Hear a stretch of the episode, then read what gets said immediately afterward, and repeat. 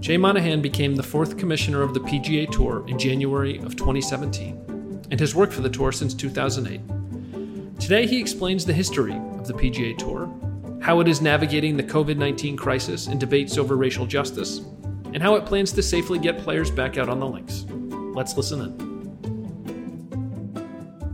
Good afternoon to everyone. And it really is my honor and pleasure to introduce my friend Jay Monahan. Jay became the fourth commissioner of the PGA Tour in January of 2017, succeeding another friend, Tim Finchem, who I believe is on the call. Uh, he started working for the tour in 2008, and Jay has continued Tim's exceptional stewardship of the game of golf and tour, including generating extremely generous donations to charity, which totaled over $200 million last year. Jay, no matter what he says, is an excellent golfer in his own right, as, he, as exemplified within the last couple of months when he made two holes in one within one week, including one at the famous Island Hole, number 17, on the stadium course at TPC Sawgrass. Jay, as you heard a little bit from Glenn, as I shared with you, No Labels has become an extremely effective and vitally needed vehicle by supporting practical bipartisan solutions. To solve our country's key problems through the 50 members of the Problem Solvers Caucus in the House and approximately a dozen like minded senators. I know the business and political leaders who are on the call are looking forward to hearing from you about a brief background on the extensive scope of the PGA Tour, how the tour is navigating the health and economic challenges in the current racial unrest, including, uh, I think it's interesting, your decision to put a pause on tournaments and current plans for restarting the tours next week and also the future of the touring, including on what basis fans will be able to start attending tournaments. After about 10 to 15 minutes of opening, opening remarks, participants will ask questions. And thank you so very much for taking your very valuable time to share your insights with No Labels. Jay.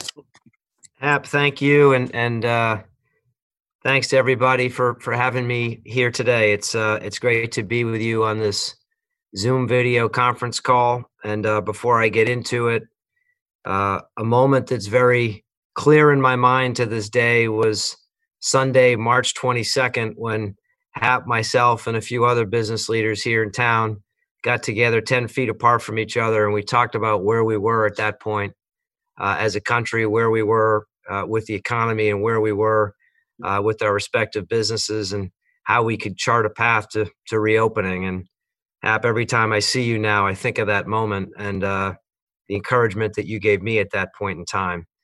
Uh, I, as as I said, it's an honor to be here, and I'll just let me just before before we jump into where we are, I just kind of step back and just try and level set so everybody has an understanding of how our organization is structured and and what we do. Uh, the PGA Tour is a 501c6. We are a not-for-profit membership organization. Uh, we have no owners. Uh, people may think of, of our organization solely as the PGA Tour, but the business is much more much more global and I would say much more complex. And that we operate six tours uh, around the world and 130 events. The three that you know most are the PGA Tour, the Korn Ferry Tour, and PGA Tour Champions. We also have offices in Beijing, Tokyo, London, Seoul, Mexico City, and Toronto. When you think of our membership, uh, Hap mentioned Commissioner Finchem.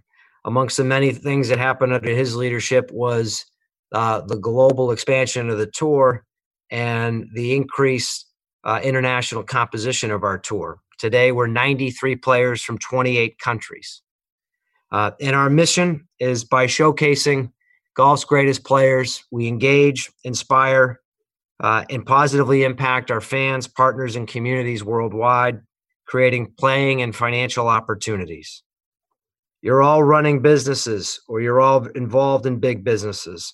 For us, our, our governance uh, is pretty simple. Uh, we are governed by five independent directors, by four player directors.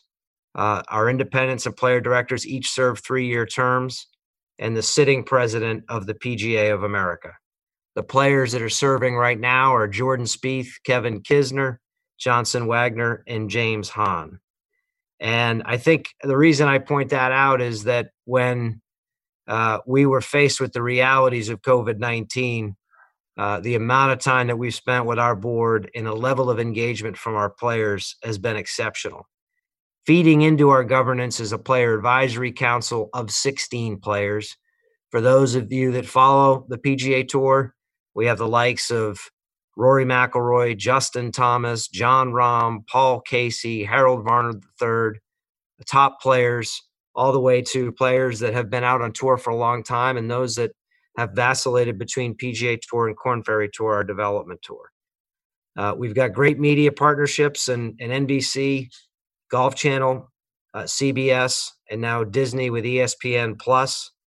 Ironically, on Monday at Players Championship, we announced that those agreements, which are through through, through 2021, were extended through 2030 to the tune of a five and a half billion dollar commitment. That was Monday of that week. And as I went on the set to make the announcement, it was at the market opening, and the market was down 1,200 points. Um, but uh, I, I, digress. We also have a great international uh, media partnership uh, with Discovery, where we partner in placing our rights and maximizing our presence around the world. So that's that's that's a little bit about who we are. Hap mentioned, you know, we generated 200 million dollars for charity last year. We've generated over three billion dollars since inception, and every one of our tournaments is operated by volunteers. Uh, some of our events have up to 2,500 volunteers who are serving three a minimum of three eight-hour shifts or 24 hours as a volunteer. That's how the whole system works. So COVID 19 happened for us the week of our flagship event, the Players Championship here at TPC Sawgrass. At the beginning of the week, we were we were crisis uh, crisis management planning for the subsequent weeks, and by the time we got to Thursday afternoon, it was clear that we needed to cancel the event and and step away from professional golf for an undetermined period of time. That undetermined period of time ended up being a total of 13 events which uh, which is quite significant. And we we identified, as many of you have, and as you've heard from so many, the outset. We know what we're good at. We're the best in the world at running professional golf tournaments for the best players in the world. But this was a situation where we needed to rely on on true experts. So we worked with our medical advisor, worked very closely with epidemiology epidemiologists, uh, work very closely with local and state authorities and the federal coronavirus task force, amongst many other constituents, to slowly start to build a plan for our return, recognizing that we, when we did return, it was likely going to be without fans for an extended period of time. But for us, when you when when you look at the PGA Tour, we we run uh, we run the global golf schedule, but four of the biggest events, the major championships, we do not run. And all four of those major championships uh, were either going to be canceled or it was it was uncertain whether or not they would be able to be played. So for us as a business, given that we had fallen offline, we decided that we needed to go down the path of resetting our schedule, working with our, our industry partners to replace those those events and dates uh, and then to reset our schedule through the end of the year, which we were able to do by April 16th. And then, as a membership organization, playing 40, 49 events with canceling 13, we had to ask ourselves and involve our players in whether or not we could complete our FedEx Cup season. We determined that if we were able to return in the time frame that we had identified, that we would be able to do so. And fortunately, that's the path we're on as we return to uh, Fort Worth, Texas next week for the Charles Schwab Challenge. And then the final piece to the puzzle was our was our our testing and our safety program and protocols.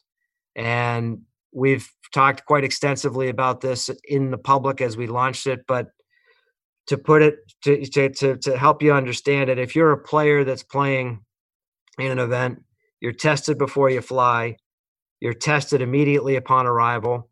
We have a partnership with Sanford Health. We will have mobile mobile uh, labs that can quickly turn around tests so our players can compete. And we're not taking away local resources from the communities where we're playing. Then each subsequent day, we have a la- layered approach where players will undergo thermal screening. They'll be prompted a health questionnaire that's seeking to identify symptoms. And then we have worked with United Airlines so that if, if a player is moving from tournament to tournament, we have charter flights. Any player or caddy that gets on the charter flight has to have been tested on Saturday to be on that Monday flight and obviously test negative for the virus. We're in a world of anywhere from 30 to 70,000 people that could be on property in a normal event. Right now, uh, as we return for the first four weeks, we're players, caddies, a production crew with CBS Discovery that's a third of the size it used to be, a volunteer crew that's about 15% of the size that it used to be, and then few select staff to run the competition. So over the course of a given day, there could be anywhere from 800 to 1,000 total people that are on the 200 acres of property. The other thing I'll say that um, that has been very inspirational for me is to see the response our players have had as we've as we've been away from professional competition. Uh, our players, combined with our tournaments, combined with two exhibition events we had in Florida, the TaylorMade Driving Relief event and the match, have generated $36 million for COVID related charities, and we haven't played a single event. And that's the beauty of our, that's really is the beauty of our sport. And our players are excited to get back to work next week. So that's where we stand relative to to our our return. And uh, I, I'll just I'll just say that in closing, we are invited guests in every single market that we go to. So when we return, we need to make certain that the governors, the mayors, those individuals in the towns have been a part of the process and fully support our return.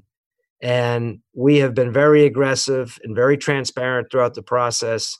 And we're not sure where this virus is going to go, but we do know at this point in time, as you look forward with our schedule, uh, we are a welcome guest back into those communities where we've done so well together through the years.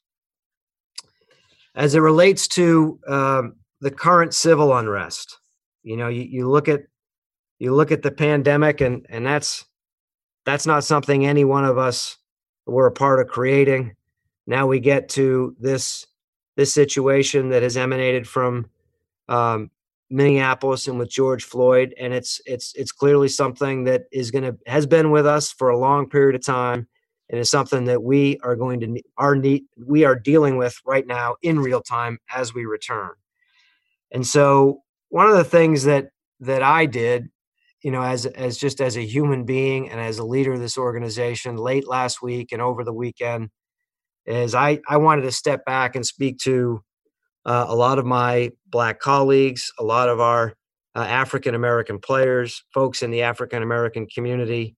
And for me, I, I, just, I just needed to be completely honest about where I was and where we were. And the fact of the matter is, as as I said in the communication to our players and to our to our employees, you know, there's the the expression we've all seen: if you're not a part of the solution, you're part of the problem. And at this point in time, I can't tell you what the solution is. But what we are going to do as an organization is we're going to get on a path where we're going to be a part of the solution. We're going to participate in the dialogue. We're going to be real with each other. And we are going to use our platform and we're going to use our sport as we have with every other challenge in the past uh, to make a difference. And so that process is, is, ongoing. I continue those conversations inside the PGA Tour uh, and outside the PGA Tour. In fact, uh, was with one of our one of our players this morning, Harold Varner III, where he and I did a Q and A to all of our membership across uh, across our tours. But it's um, you know I think it's I don't have I don't have the answer. A lot of a lot of us don't have the answers, but I do know what has happened here, and we're fully committed to uh, to be, as I said, to being a part of the solution. But what I will say is that over the last several years, this organization um, has has has has made a significant effort on the diversity and inclusion front. Uh, I was a part. I was one of 160 CEOs who signed uh, the Action Pledge alongside Tim Ryan, CEO of PwC. Uh, we have made a great effort to uh, create a, an inclusive and welcoming culture here at the PGA Tour. Uh, every single employee in our organization has undergone unconscious bias training. Uh, we have a leadership team uh, that has created an inclusion uh, leadership council where we have eight objectives, clearly identified, measurable objectives that we're seeking to accomplish over the next three years to to grow in this important area of our of our business. And as an organization, we created six employee resource groups: uh, advancing women in leadership, uh, Connect You, which connects our tour employees through educational, charitable, and career development opportunities. Again, while building a more uh, inclusive and productive w- workplace. We've created Core Multicultural, which assists in the evolution of cultural change at the PGA Tour. Honor, which provides education about and support for our women, men and women in uniform, as well as their loved ones. Prism, where we invite, educate, and engage new allies to achieve full inclusion for people who are LGBTQ plus at the PGA Tour. And then Tour Life, where we support innovative network of employees seeking healthy work-life integration and provide opportunities for connection, education, uh, and change. And it's been amazing for me as a leader of this organization to see our employees step up uh, step up to these responsibilities and for us candidly to grow as an organization. Um, so that's that's where we are. Like i said we return we return next week in fort worth. We also return here in jacksonville with the Korn ferry tour at uh, tpc Dye's Valley. And uh, the final thing i'll say is that we are i mentioned the fact that there are a number of other organizations that we partner with and it is a remarkable opportunity right now for our sport because uh, and we recognize that because so many other sports i've got two young girls and if you're a parent your kids are playing sports there are a lot of player a lot of sports that have been suspended and we're not certain when they're going to come back and there's some challenges uh, that relate to physical contact and how you can play certain sports safely. And for golf, we've stayed online here throughout the pandemic.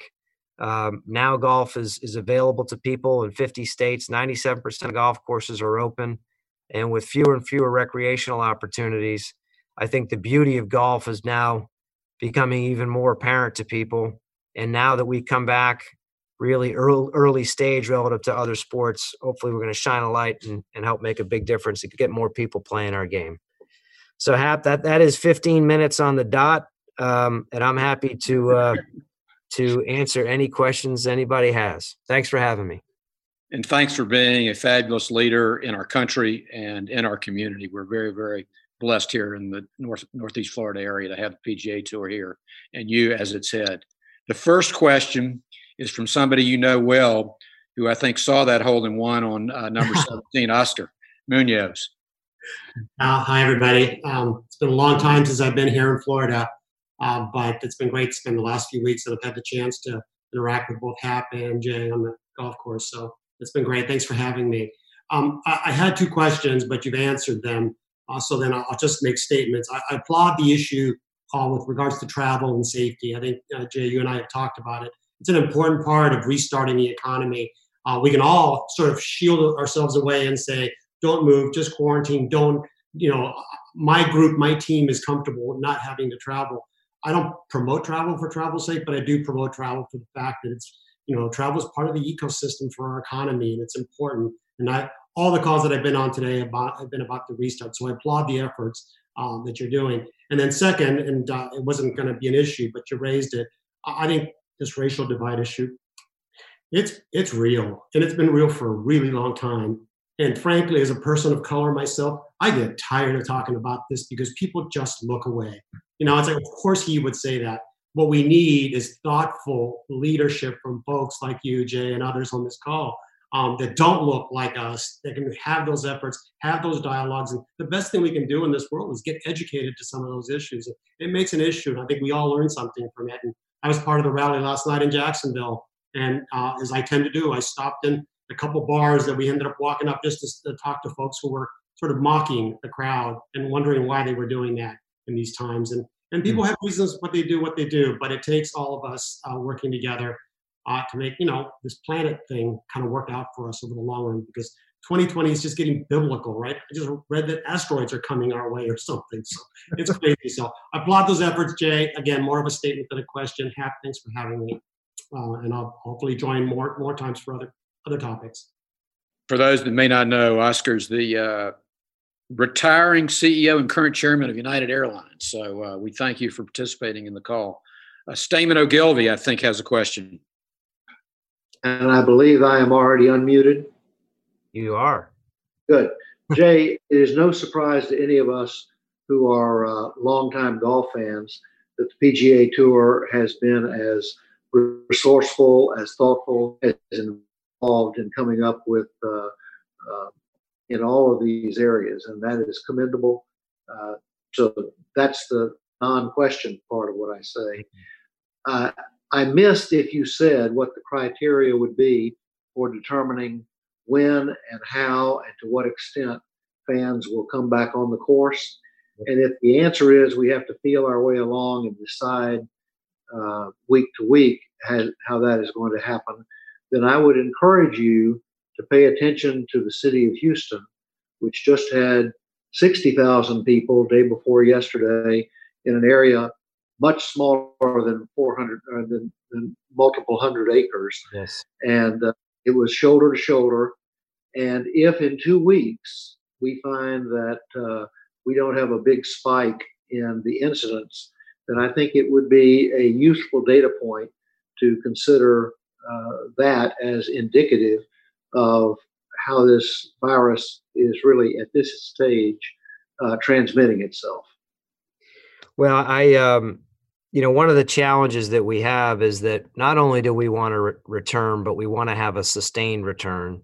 And so when you go back to that time frame I was talking about, setting our schedule and identifying the week June of June 8 to 14 if that well, you're, going back to mid-April, at that point it was very clear that for the first couple weeks, the only way we were going to get local, state, and and support from our own medical advisor, medical team was to play without fans, which is why we tried to keep it to a four-week window.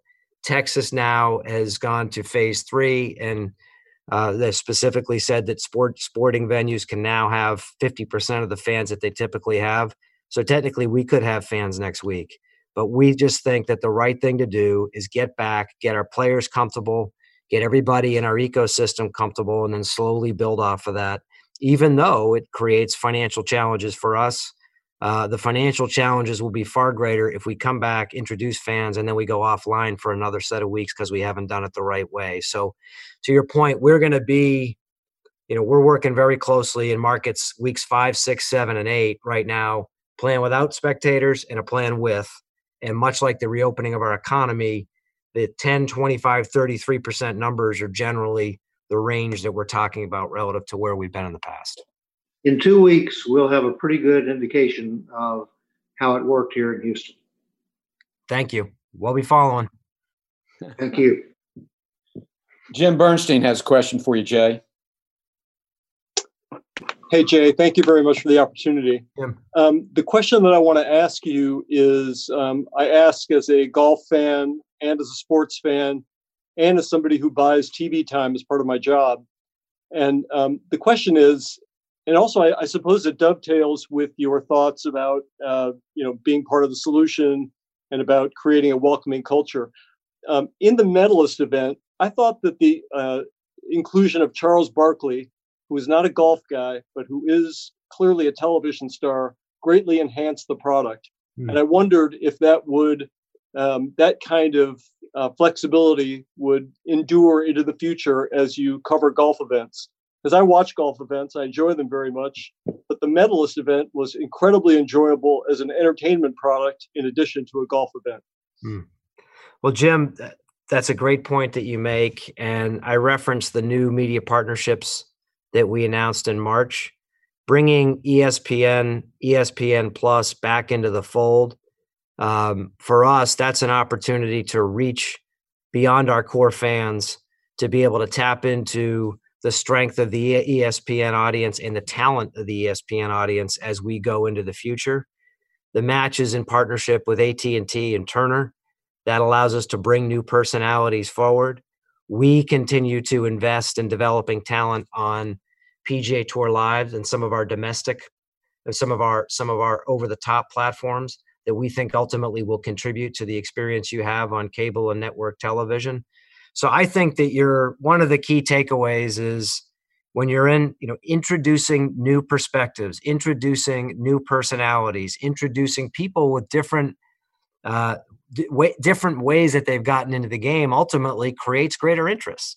And so we have been aggressive on that front, and I think you can expect to see more and more personalities come forward, not only as commentators, but you're going to see some announcements from us with other iconic athletes and individuals uh, who've done wonderful things in their respective sports or industries, but also have, have enormous hearts that are going to be more closely aligned with some of our tournaments and how we move forward as a sport. Thank you. Thank you. Uh, Ken Shiano. Yeah. Hey, uh, thanks. Um, I'm a, a, a, mediocre golfer, but a great golf fan. And, um, you know, I guess a, a, couple of things. First of all, just uh, trying to attract some younger people uh, to the game. I know my son, you know, used to play it, but now it just takes too much time. And, you know, I, I struggle with trying to keep him interested. But the match with the miking the players added just a, such a, an interesting dimension to, to watch it and also a more it was yeah both entertaining and educational. Do you think you'll do that with some of the tour players? Because I, I, just love to get you know get inside their heads a little bit. It was really fascinating. Thank you. So, how old is your son? My son is 21. All right. We're gonna. I'm gonna work on him with you. Um, as it relates to uh, to miking, so here, here's here's the challenge. And I hate to start with challenges, but you got to look at what the match and the TaylorMade events were. Those were events, fundraising events for charity.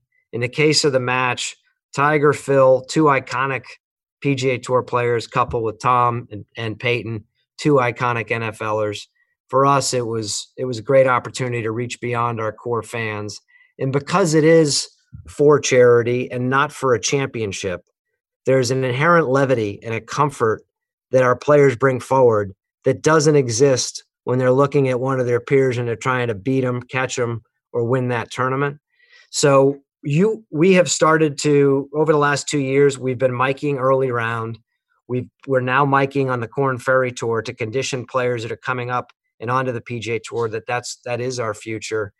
But we have to find some of the right moments to do that, and we got to use, have the right players to do it.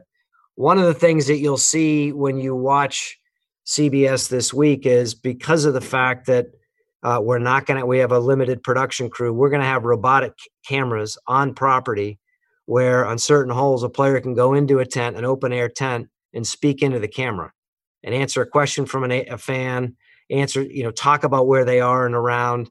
And so you'll see some of that come forward, but it's, um, it's very clear that listening to Phil Mickelson talk about how he's going to hit a pitch shot to a green, you know, the, to an elevated green to a back pin flag, and then actually execute it is really compelling. You know what he's trying to do, but you actually can't think that way. And, and I think we, the more we can pull that forward, the better off we're going to be. And uh, back to your, back to your son, I do think that, um, you know, just getting a club in the hand, going to Top Golf, playing three holes, six holes, nine holes, whatever it is, just you know, getting them on that path you look at you you're playing you've, you've had all the success you've had in your life golf's a, golf's a big part of it and the people you meet um, it's unlike any other sport so Thank we got to keep helping the 21 year olds so tom mcinerney.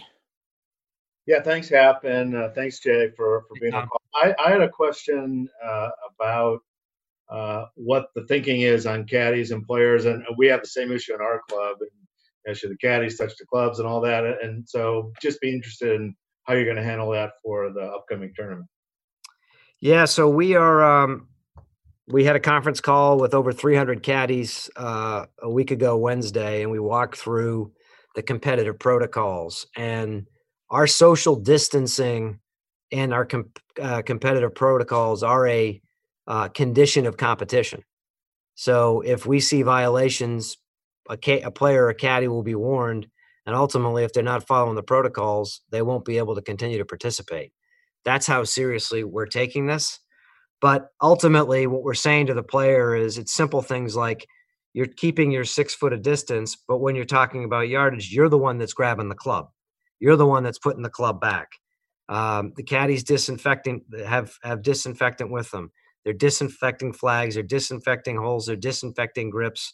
You know, in between shots, and we've literally have gone through what can happen over the course of of 18 holes and where some of the sensitive spots are for the player caddy interface.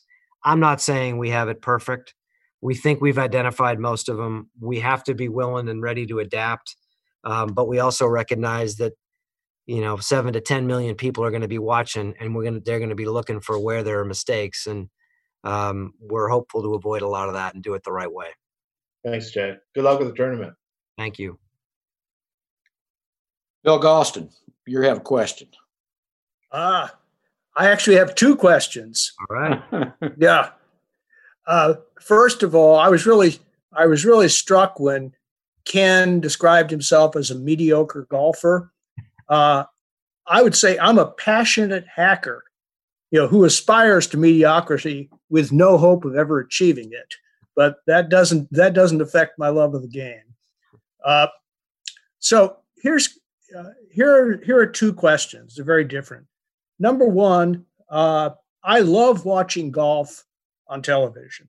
You know, the Masters is my favorite event of the year, uh, and for your business model, how much different difference will it make if you don't have actual fans on the courses for an extended period of time? So that's the business question. Mm-hmm. Uh, here's the social. Here's the social question. Uh, I said I loved the Masters.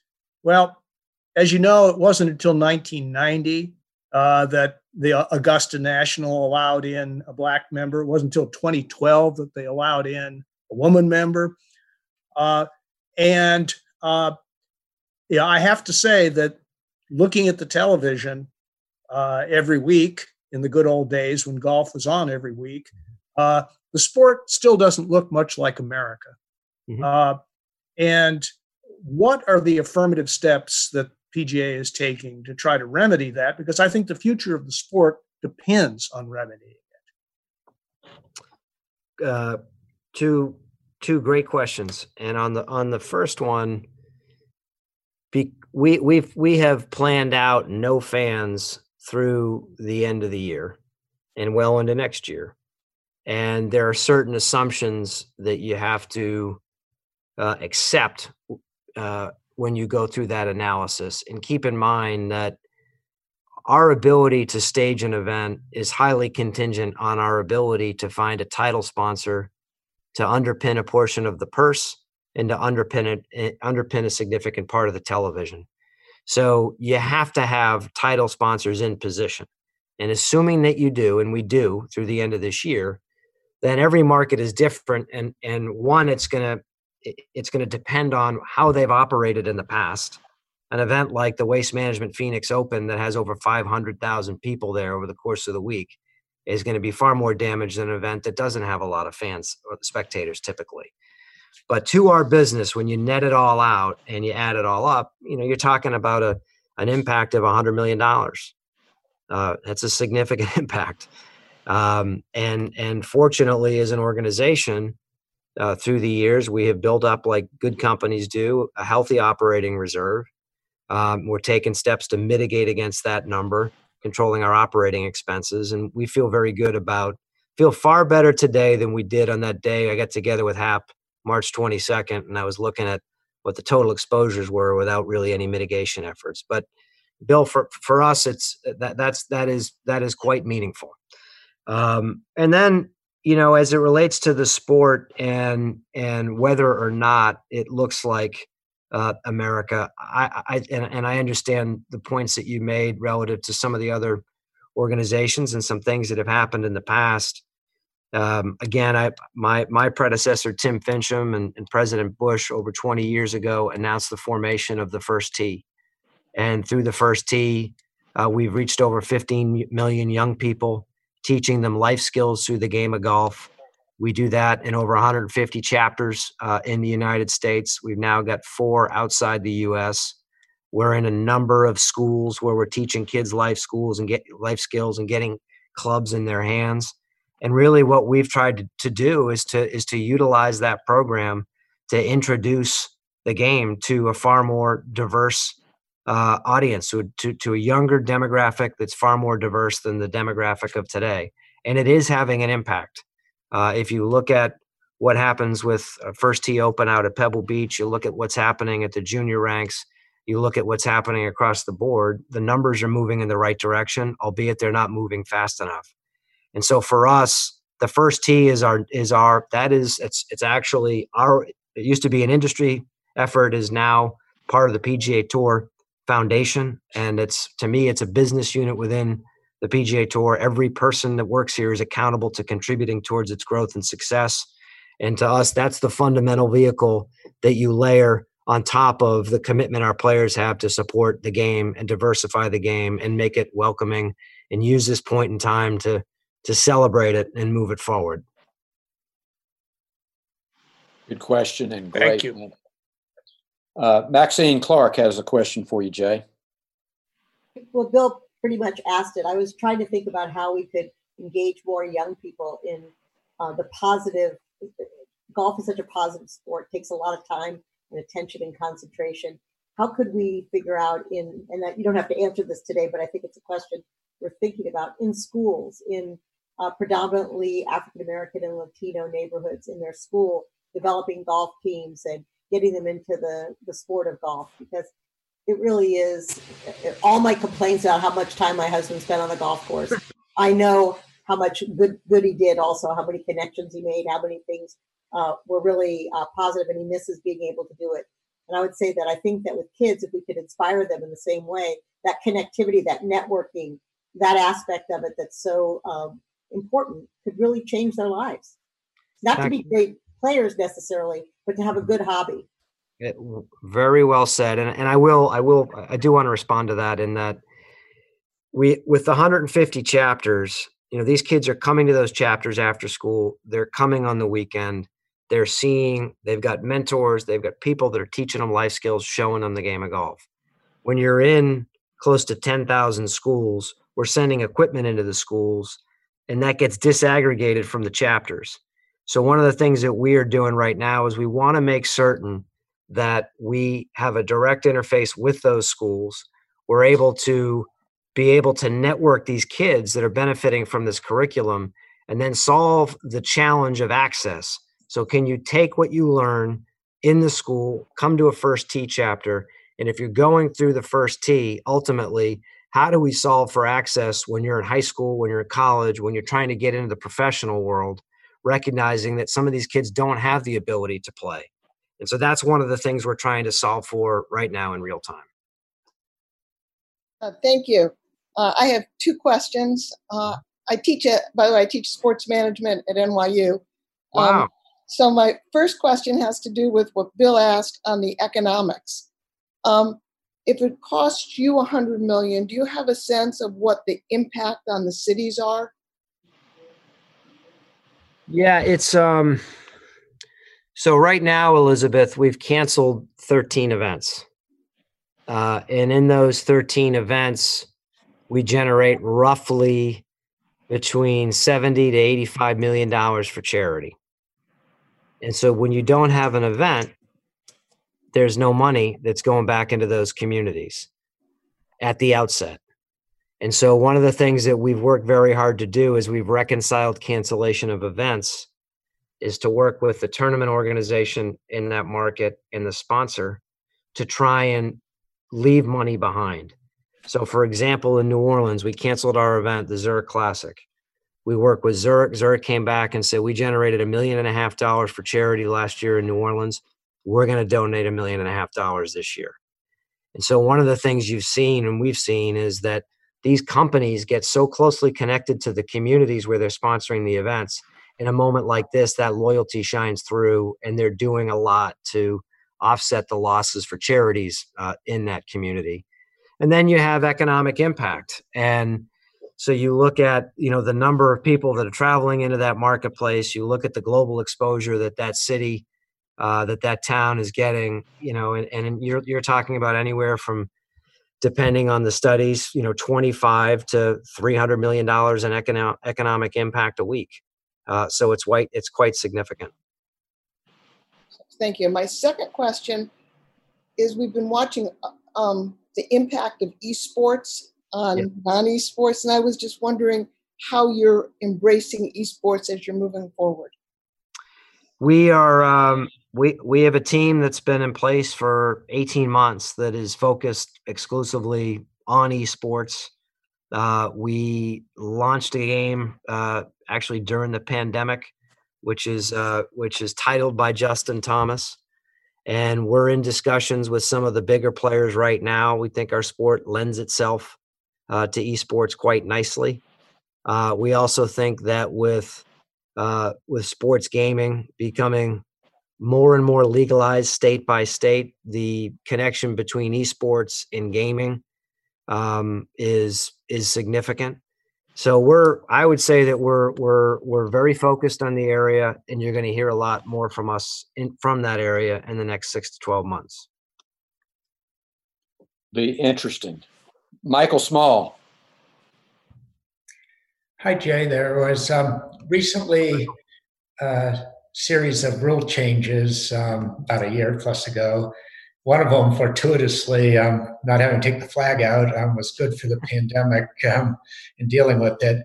Um, do you see future rule changes coming to improve the issues associated with the pandemic?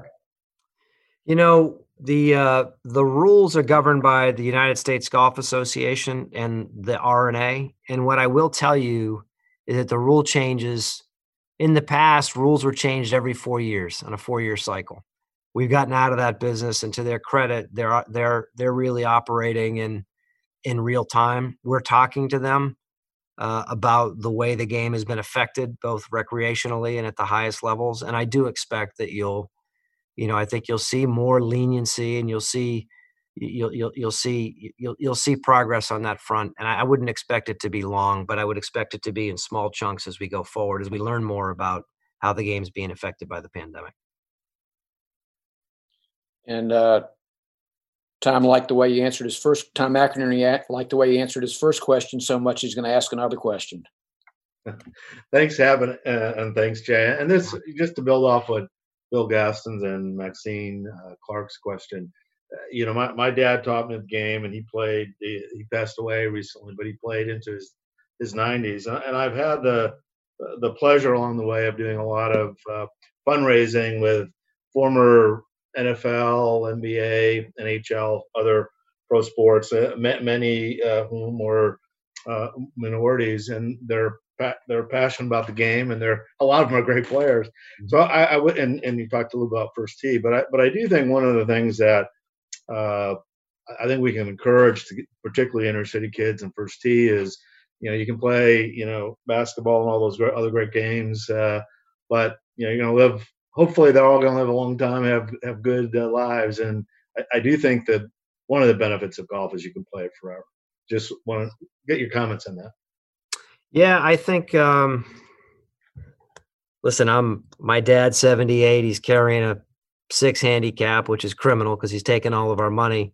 But you know, I played golf with my dad since I was six years old, and um, you know, and I'm now 50, and we've traveled all over the world. I got two young brothers that play and play well, and we play all. You know, we're always either playing or talking about playing, and we've experienced so much together. And it's it, it is it's generational um, it's the one game that you can play to the very point you made about your dad for as long as you're alive um, and um, i'm a big believer in the book oh the places you'll go by dr seuss i think golf takes you to some amazing places and it introduces you to some remarkable people and i think that's the thing that we need to continue to stress to to to young people. It, it is there's no better way to network.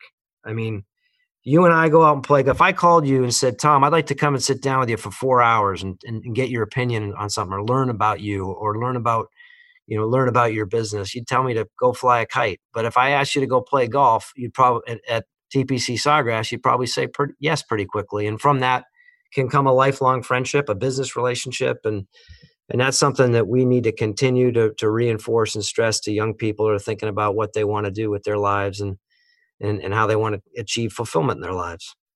I think those are great comments, Jack. The funny thing on on on that is I have three daughters and they're now 30 to 36 and when they were 5 to 12 I tried passionately to get them to play golf and they did soccer and lacrosse and all those things and now they're mad at me in their 30s because I didn't force them to play golf and they're all just starting to pick it up because of they realize you know they're now working and doing well in their careers but not having the connections with some people play golf and knowing how to talk about it and so on has you know been a big impact. So hopefully there'll be an opportunity uh, for uh, you know girls, women, minorities to, to also take up the game. Uh, it's, it's it's remarkable how interested they now are in it when they weren't at, when they were growing up.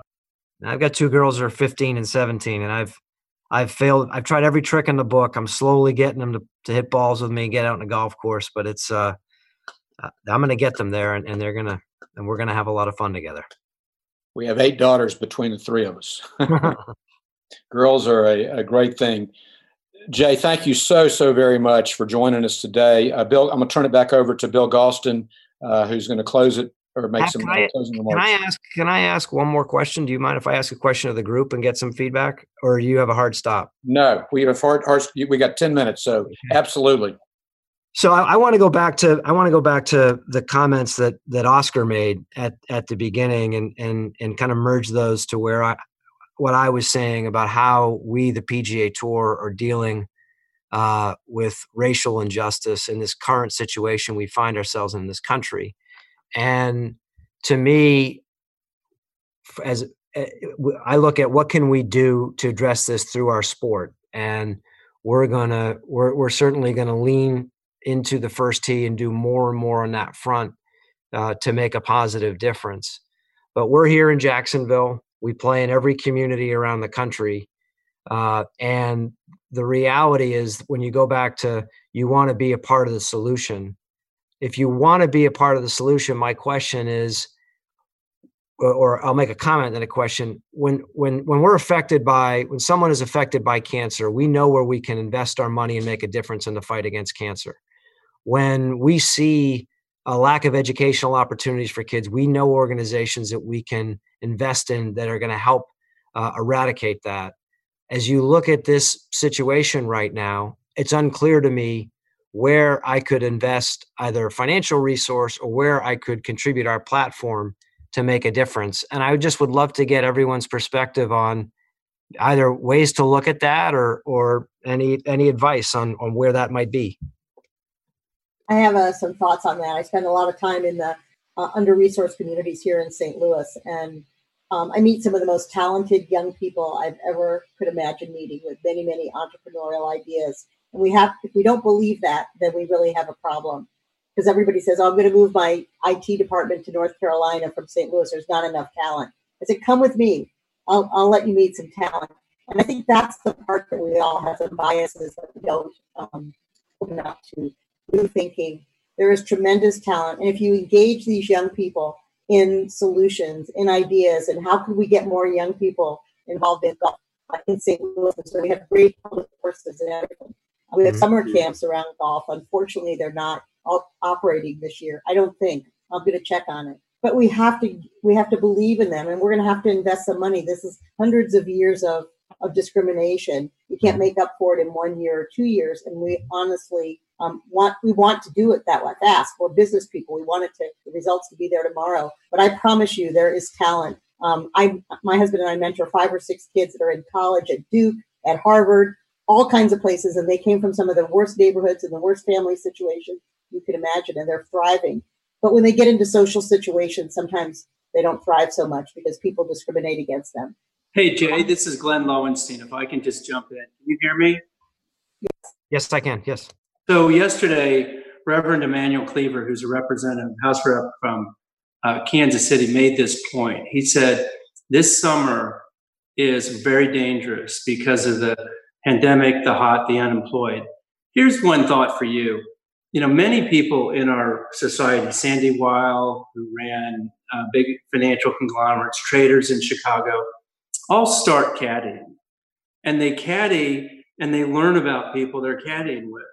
To me, you know, there's, I, I think golf is probably being played more as we speak than in the history of the game because, you know, rounds at every club are up 3x. What I'm wondering if there's some way to this platform to ask people who are unemployed, young people who want to caddy, to come out and caddy and meet people who are playing golf and caddy and makes make a few bucks. It's just one of those natural things that we've kind of forgotten. But it's a way to use all the games that are being played in the courses to help some people make a few bucks and learn about society. Just an idea. Good point. Gary Chartrand, you had a, a, a comment? And then I do think we need to turn it. I uh, got one from Jim Bernstein, and then turn it back over uh, to Bill Galston to uh, close out. And then, oh, if you yeah. if you want to send me any other comments or suggestions you might have for Jay, and I'll forward them to him. So, Jay, uh, good to see you. Uh, see I you, thank you for everything that you do at the tour to try to solve some of these inequities. I know you've been a big supporter of education, and certainly here locally. Um, one of the things that I think COVID has shined a light on not only do we have educational inequities in our country, but we have a digital divide as well. And I think technology is so important going forward that not only do we have the, the educational inequity, now we have a digital inequity. So millions of kids living right here in downtown Jacksonville don't have access to the internet. They've got to go down if they do have a computer they go down to a mcdonald's or a subway and sit in front uh, to try to connect to the internet. So anything that could be done to get computers in the hands of kids and making sure they have access to broadband um, as you travel around the country and try to raise money for doing the right thing i would just say that that's that's one area that i think you could really make a difference. We you guys actually i don't know if you know jay but you've supported our effort here in the through the stem hub that we built getting hands into inner city kids' uh, computers, and it's just making a world of difference. They can now do their homework uh, uh, at home at night with a computer when they have a computer and, and have access to the internet. Why don't we work on that together, Gary? Right here in Jacksonville. Sure. Okay. I'll I'll be I'll ring you up. Right. Love to connect. Thanks, everybody. Um, uh, Jim Bernstein, real quick, and then uh, Bill Galston's going to uh, close. Um, Jay, this is Jim. I the uh, suggestion I wanted to make, and I don't know if you feel this would cheapen the competition, but in terms of growing the game and exposing the game to a broader audience, um, there's a tremendous hunger for televised sports right now. I think it would mean a lot. I think it might uh, grow the audience to have really great players uh, from other sports like Larry Fitzgerald and Steph Curry and guys like that, and maybe give them exemptions into some of these tournaments. And I mm-hmm. think it might mean a lot to see people, uh, you know, for young people to see people who look like them playing your game. Yep. Uh, might might really uh, increase the exposure, and I don't think those guys would embarrass themselves. And I can't imagine that would hurt the sponsors' feelings to have guys like that out there, because uh, you know fans of every race and every background really enjoy seeing those guys. Good point, Jim. We've done some of that. We'll do more of it. Bill? Yeah. Well, Jay, first of all, let me thank you for your willingness to share your time with us and for not ducking the tough questions, but answering them head on. No, we appreciate that. Calls. Thank you. Uh, I've been I've been thinking about some reason, the relationship between golf and the mission to no labels. Uh, I've noticed something about golf, and that is golfers are united uh, by their respect for the rules, uh, by the intensity of their competition, and their love for the game. Uh, and competition that's conducted according to the rules doesn't drive the players apart, it brings them closer together. Uh, and it makes the game attractive for people for people to watch. Fans are attracted by that sportsmanship, not repelled from it.